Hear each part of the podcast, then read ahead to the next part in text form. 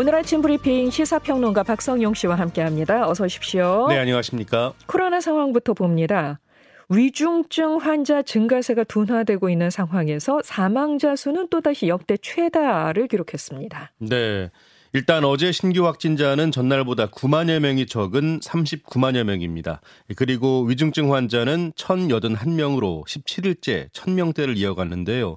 일단 급격한 증가세는 둔화된 분위기입니다. 어, 그리고 오늘 발표될 신규 확진자는 어제보다 5만 명 정도 적은 34만 명 안팎이 될 것으로 예상이 되는데요. 관련해서 정부는 확진자 규모가 지난주 토요일 이후에 감소세로 접어들었지만 이 정확한 판단은 이번 주까지 상황을 더 봐야 한다는 입장입니다. 네. 걱정되는 건 사망자 증가 추세인데요. 어제 코로나 사망자는 470명, 역대 가장 많은 수치입니다. 이에 대해서 방역 당국은 일단 치료 쪽에 큰 문제는 없다고 본다는 입장이고요.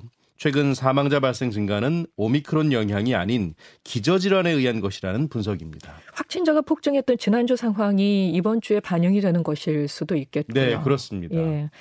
자, 오늘부터 집중관리 대상 확진자였던 60세 이상 고령층과 면역 저하자도 일반 관리군으로 전환된다고요. 네. 어, 무엇보다 빠르게 진료 체계에 적응할 수 있도록 하기 위한 조치인데요. 집중관리군 확진자가 동네 병의원을 통한 일반관리군 관리 방식을 선호하는 경우도 많아서 이렇게 바꿨다는 게 방역당국의 설명입니다. 어, 이에 따라 오늘부터 60세 이상 또는 면역 저하자가 동네 병의원의 전문가용 신속 항원 검사를 통해서 확진되는 경우에 재택 치료에서 일반 관리군으로 관리되는데요. 어, 이는 이 전문가용 신속 항원 검사로 확진 판정을 받은 경우에 해당하고요. PCR 검사로 확진이 됐다면 그대로 집중 관리군에 둡니다. 어, 일반 관리군으로 분류될 경우에 하루 두 차례 모니터링 대상에서 제외되고요. 대신에 동네 병의원에서 즉시 처방과 상담을 받을 수 있습니다. 아, 다만 일반 관리군으로 분류된 60세 이상 또는 면역 저하자들은요 본인이 희망할 경우에는 이 보건소 신청을 거쳐서 집중 관리군으로 전환할 수도 있습니다. 어, 이런 가운데 초등학생 학부모 3명 가운데 1명이 자녀에 대해서 백신 접종 의향이 있다는 설문조사 결과가 나왔죠. 네. 어제부터죠. 만 5세에서 11세 어린이 대상 코로나 백신 접종 사전 예약이 시작이 됐죠. 네. 오는 31일부터 화이자 백신을 맞게 되는데요. 관련해서 방역 당국이 앞서 이 해당 연령층의 자녀를 둔 학부모 35만여 명을 대상으로 인식 조사를 진행했습니다. 그 결과 36%가 접종 의향이 있다라고 답을 했는데요. 구체적으로는 이 접종 의향이 있지만 조금 지켜보고 싶다고 답한 학부모가 29%였고요.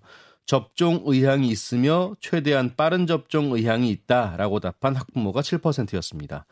반면에 60% 정도는 기본적으로 접종 의향이 없다고 답했고요. 3%는 모르겠다거나 확실하지 않다고 응답했습니다.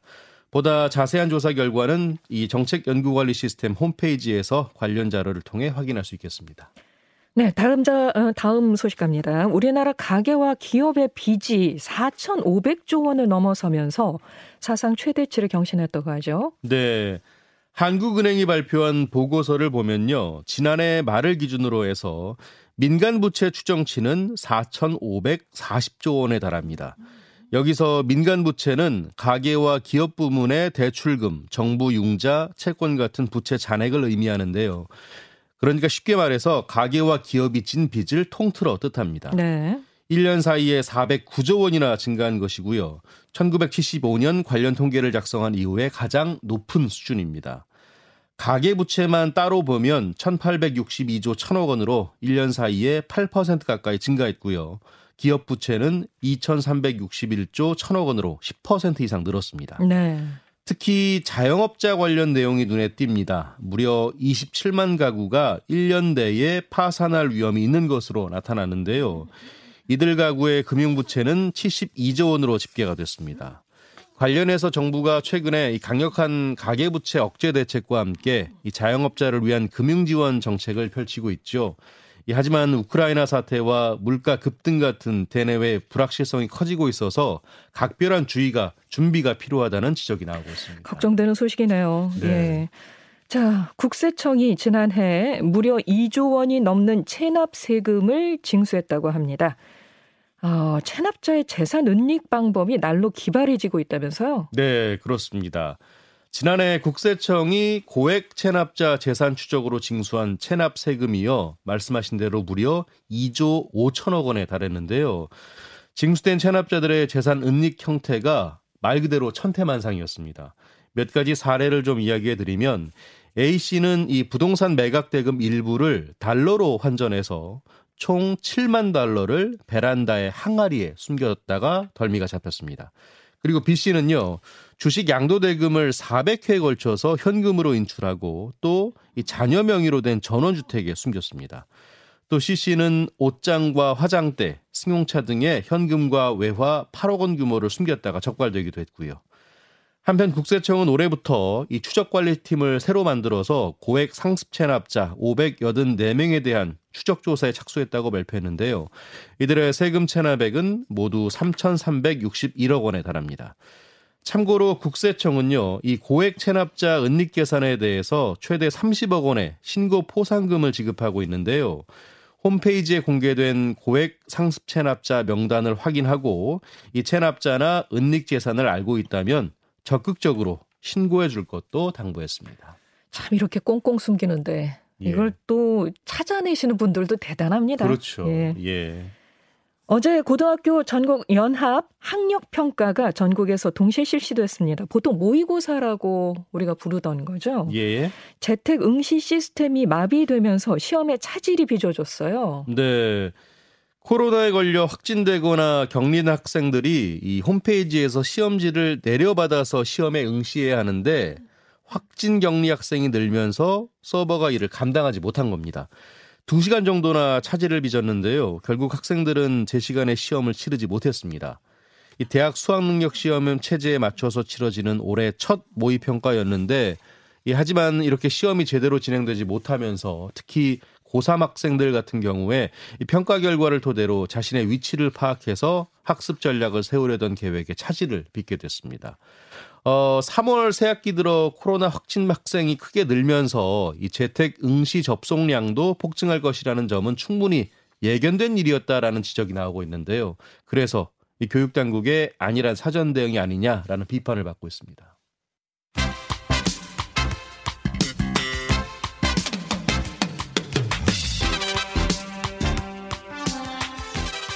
스포츠 뉴스 전해드립니다. 굿모닝 스포츠.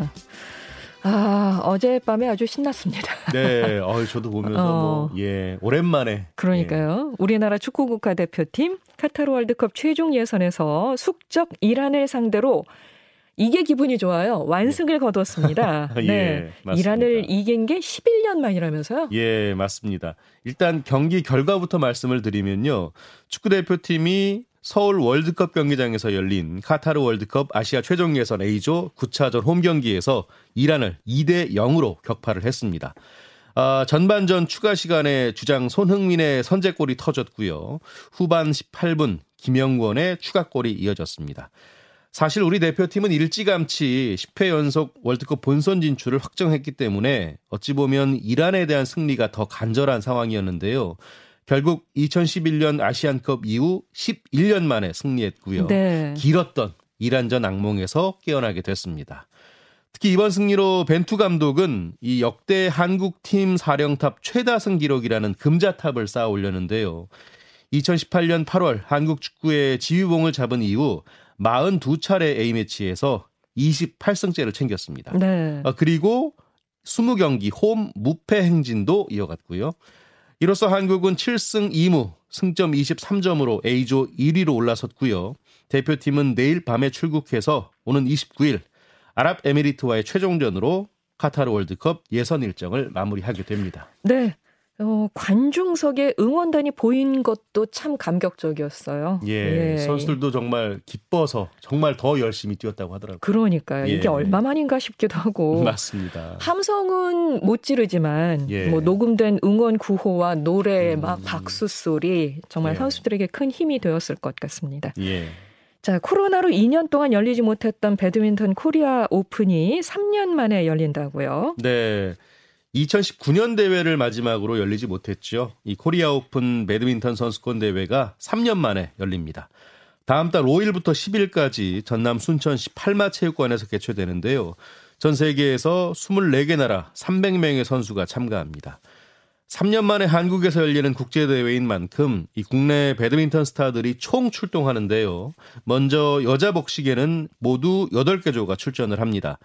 특히 지난주 전용 오픈에서 세계 랭킹 1위 중국조를 꺾으면서 이변을 연출했죠. 정나은, 김혜정의 활약이 기대가 되고요.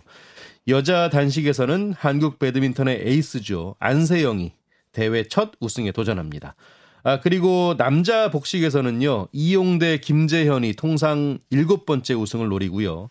남자 단식 허광희와 이동근, 또 혼합 복식 서승재, 최유정 등도 좋은 성적이 기대되는 선수들입니다. 네. 지금까지 시사평론가 박성용 씨 고맙습니다. 고맙습니다.